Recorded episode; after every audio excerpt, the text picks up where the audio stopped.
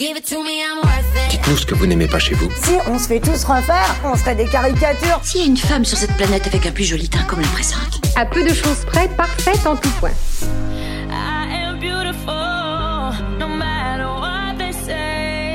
Regarde dans ce miroir. Sais-tu ce que je vois Je vois une jeune femme ravissante, pleine d'assurance et d'énergie. Je suis contre la dictature de la beauté. My Beauty Doctor, le podcast de la médecine esthétique proposé par Clinique Matignon.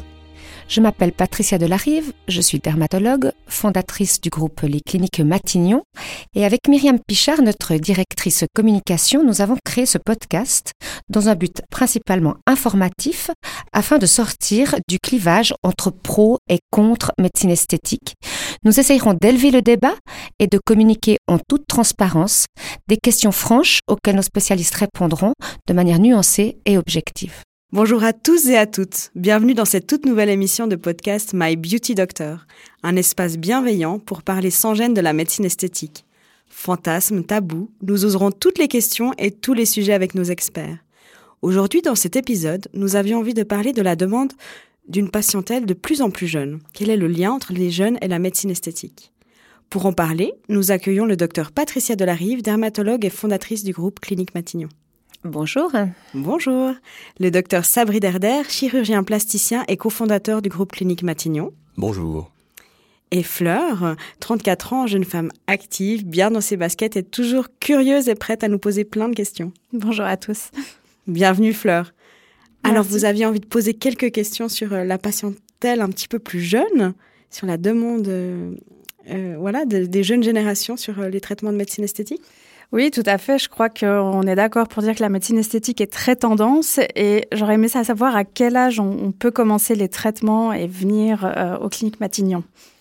Alors, j'avais envie de dire, on peut venir à tout âge, euh, parce que ça va dépendre beaucoup des, des questions et des demandes qu'on a. C'est vrai qu'on nous demande, par exemple, souvent ce qui, euh, à quel âge on peut commencer à faire de l'épilation, par exemple, si on parle d'un traitement euh, euh basique qui est très demandé. Eh bien, on, on, on dit qu'il faut idéalement attendre trois ans après les premières règles, par exemple, pour pouvoir commencer un traitement d'épilation définitif. Pas parce que c'est dangereux de le faire avant, mais parce que quand les bulbes n'ont pas tous été euh, produits en fait par le corps au moment de la puberté, eh bien on va pouvoir traiter que les bulbes qui sont là, et puis euh, bah, ceux-là ils vont partir, mais ensuite on va devoir refaire peut-être potentiellement le traitement quelques années plus tard. Donc il vaut mieux attendre un petit peu, par exemple, pour ce traitement. Pour d'autres traitements qui sont les traitements euh, anti-âge, disons, on va dire de de prévention. Euh, c'est vrai que nous, euh, en tout cas dans notre philosophie, on pousse pas les gens à commencer trop tôt euh, des traitements correcteurs de type par exemple toxine botulique, parce qu'au fond l'effet préventif de la toxine botulique il n'est pas encore vraiment démontré, donc on, on, commence pas trop jeune.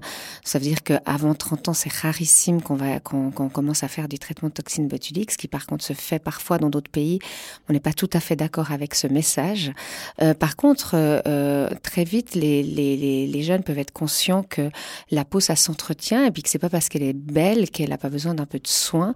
Euh, de la même manière qu'on va pas forcément attendre d'avoir 60 ans euh, pour faire du sport, même si avant ça, le corps, il est impeccable. On va commencer à 20 ans euh, à, à s'entretenir aussi pour rester en bonne santé. C'est un petit peu la santé de la peau qui est, de plus en plus, euh, euh, qui concerne, enfin, qui, qui, intéresse en tout cas les jeunes de plus en plus.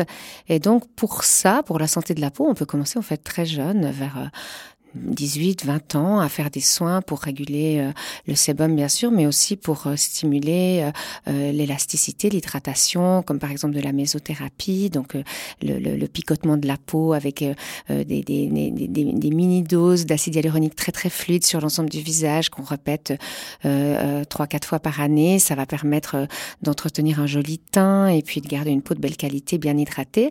et puis pas mal de jeunes se voilà euh, suivent un peu les réseaux sociaux et puis demandent ce type de soins qui sont vraiment de la prévention pure. C'est-à-dire que la personne ne va pas être beaucoup plus jolie juste après, mais elle va soigner sa peau, en prendre soin de la même manière qu'elle la protégera du soleil. Donc ça, on peut commencer assez tôt. Après, euh, les traitements euh, vraiment de, de, de anti-âge, ils vont vraiment venir plus tard, pas au-delà de l'âge de 30 ans. Donc quand on dit jeune, euh, à 30 ans, on est toujours jeune. Donc c'est difficile de dire, mais disons, mettons qu'on parle dans cet épisode plutôt des, des jeunes qui ont entre 18 et 20, 28 ans. Et ça représente une part vraiment grandissante de notre patientèle. Alors, vous me savez très connecté, docteur Delarive, puisque mhm. c'est aussi mon métier. moi, je vois des baby botox, des fox eyes, des vampire lift, des voilà, des, des, belles lèvres, etc. Euh, quelle est la demande au fond euh, chez ces, ces, jeunes? Vous parlez de mésothérapie, mais est-ce que c'est vraiment l'hydratation que les jeunes viennent chercher? Ouais, je crois que beaucoup de jeunes sont très sensibles au teint. Le, le glow, ils appellent ça comme ça. En fait, c'est vraiment mis très en avant comme un critère de beauté. Et donc, ils sont, vont être très, très sensibles au teint. Ils vont adorer des peelings légers, euh, l'hydra facial, des choses qui vont vraiment euh, mettre en avant le teint de la peau et la qualité, le grain de peau. Ils sont très, très, très euh, euh souvent perfectionnistes avec leur grain de peau. Donc, ils vont volontiers vouloir des, des techniques qui, qui affinent le grain de peau, par exemple. Donc ça, oui. Après, techniques un petit peu plus invasives euh, de type euh, euh, gonflement des lèvres, les demandes sont très raisonnables. On a pas mal de demandes, mais elles sont très raisonnables dans nos contrées, en tout cas par rapport peut-être à, d'autres grandes villes euh, des pays anglo-saxons ou des, en Asie. Euh, donc euh, c'est très raisonnable, mais il y a des demandes.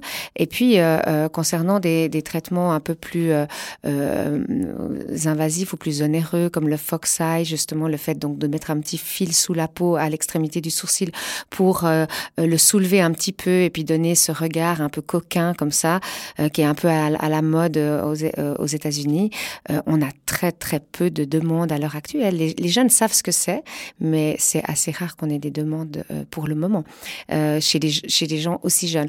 On n'est pas très favorable, nous, à, à encourager euh, euh les, les, le, on, on, encourage beaucoup la prévention, mais c'est vrai qu'on n'est pas les premiers à communiquer pour encourager les jeunes à faire des techniques euh, euh qui sont plus invasives et puis tout sauf indispensable quand on est beau, et joli, mignon et qu'on a 20 ans. Merci. J'imagine qu'il y a aussi pas mal de demandes au niveau de, de l'épilation, peut-être?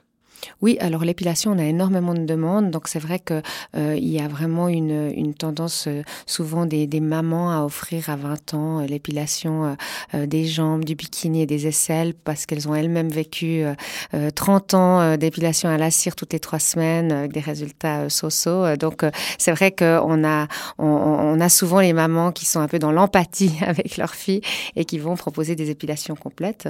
Et puis également, voilà, chez les jeunes hommes, il y a de plus en plus quand même tendance à prendre soin de soi euh, et aussi à avoir des demandes d'épilation euh, dépendant de, des origines, de la pilosité de, chaque, de chaque garçon. Voilà. J'aimerais bien revenir un petit peu euh, sur, euh, sur la prévention. Est-ce finalement on ne devrait pas plus s'accepter, accepter le vieillissement et le naturel? Voyez, si on regarde ce qui se passe quand, on, quand un, un adolescent arrive petit à petit à l'âge adulte, il, il, essaie de trouver un équilibre.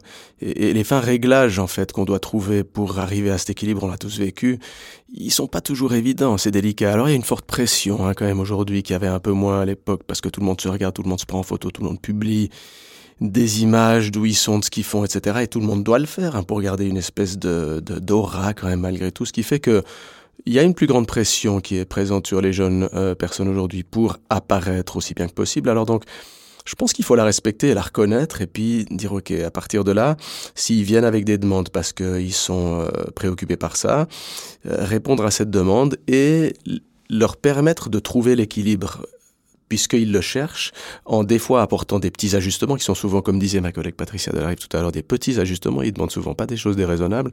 Donc on va faire des traitements pour ajuster une chose ou l'autre avec laquelle ils sont pas à l'aise sur leurs images. Euh, c'est une chose, on va les conseiller pour ne pas faire d'autres traitements éventuellement, comme on disait, on a ce rôle de, de, guidage hein, malgré tout. Et puis euh, avec ça, euh, on trouve ensemble l'équilibre.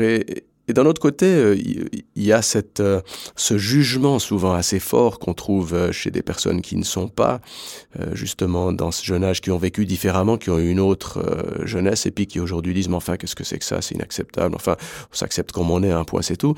C'est l'autre extrême qui, là aussi, est, disons, peut être revu un peu pour être un peu euh, reguidé vers ce qui se passe en effet aujourd'hui. Et, et puis alors les raisons pour lesquelles les personnes vont être euh, aussi euh, disons euh, dans le jugement par rapport à des jeunes personnes qui viennent faire des traitements euh, elles sont variables hein, mais c'est vrai que des fois il y a une certaine envie de pas avoir pu faire ces choses là à l'époque et puis aujourd'hui être ne plus pouvoir les faire parce que le temps est trop passé puis qu'on a plus de on a plus de, de jeunesse.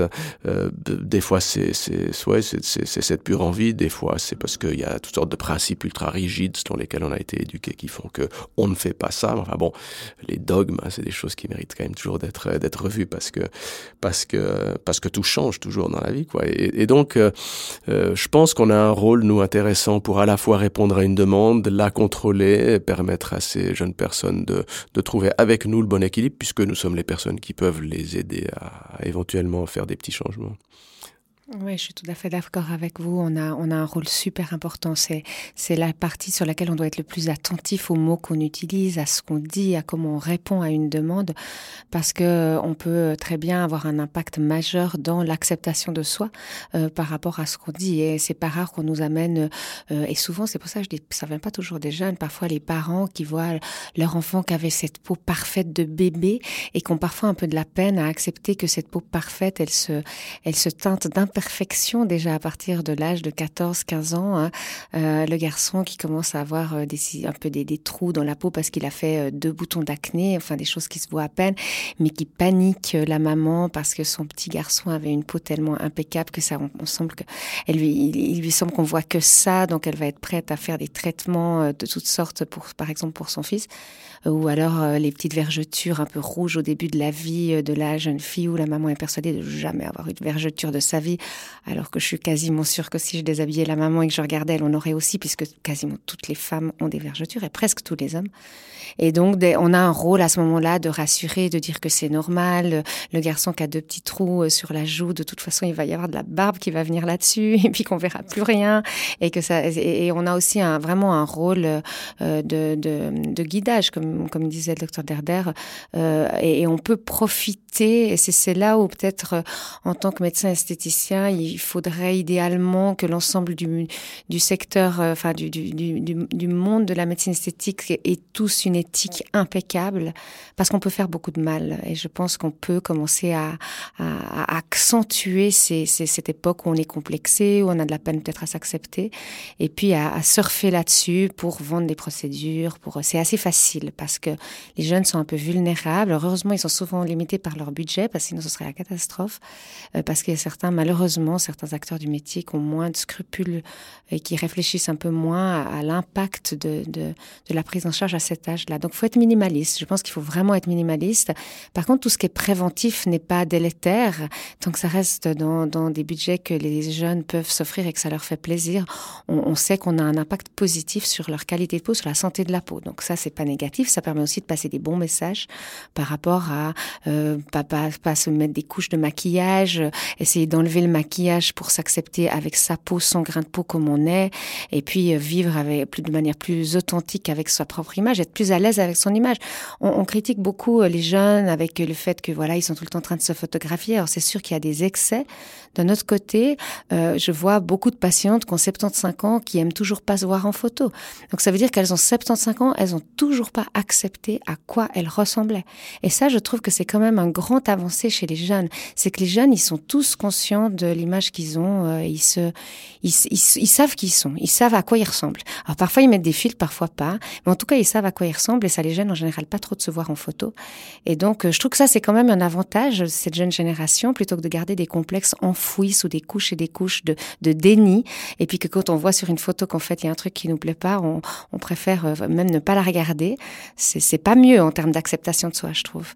Mais nous, on a un rôle très délicat et c'est pour ça que le fait, bah, il y a aucune régulation dans notre monde, dans notre domaine. Donc, chacun fait au plus près de sa conscience et de ses valeurs et il y a sûrement euh, certains acteurs du métier, que ce soit au niveau des esthéticiennes, au niveau des médecins, euh, euh, au niveau des, des, vendeurs de, de, de, machines, de cosmétiques, etc., qui peuvent surfer là-dessus pour profiter de en fait de, de ouais d'aggraver le malaise finalement du jeune pour lui vendre des choses qui est ce qui est pas le but.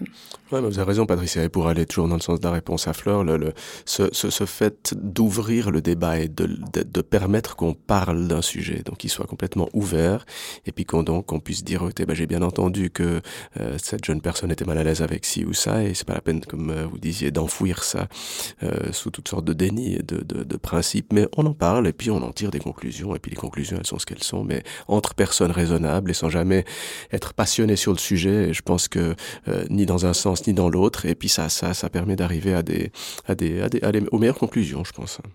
Finalement, c'est la, la recherche de la perfection qu'on essaye d'éviter.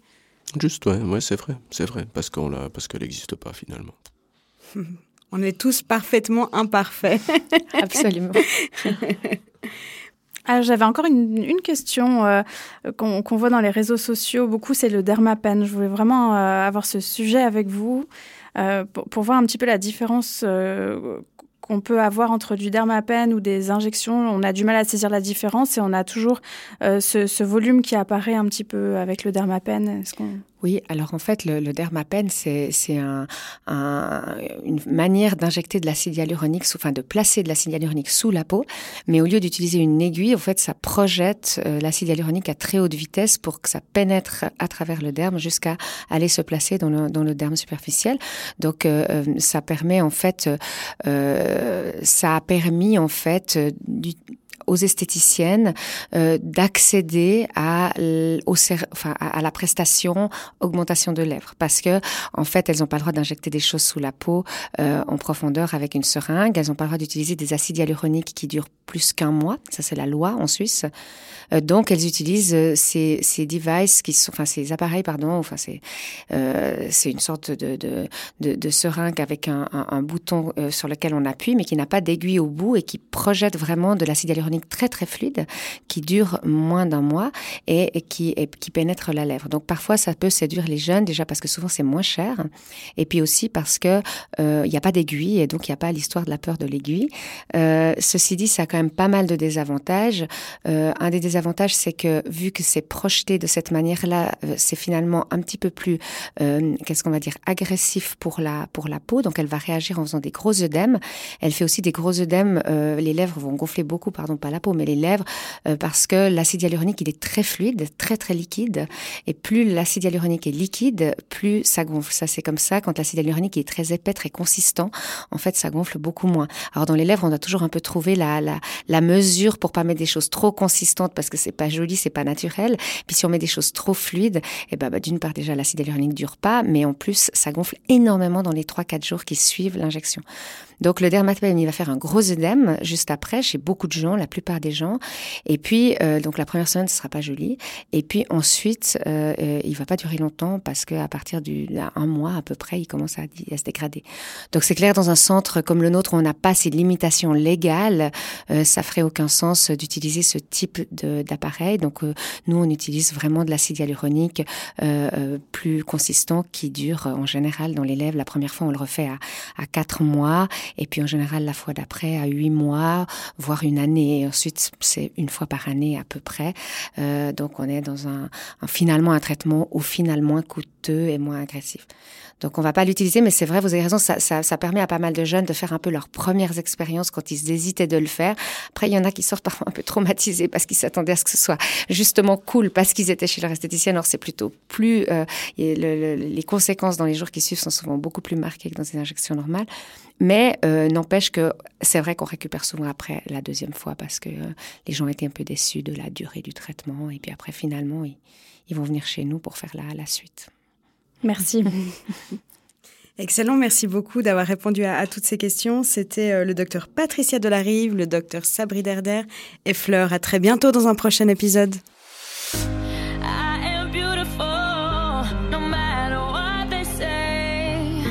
My Beauty Doctor, le podcast de la médecine esthétique proposé par Clinique Matignon.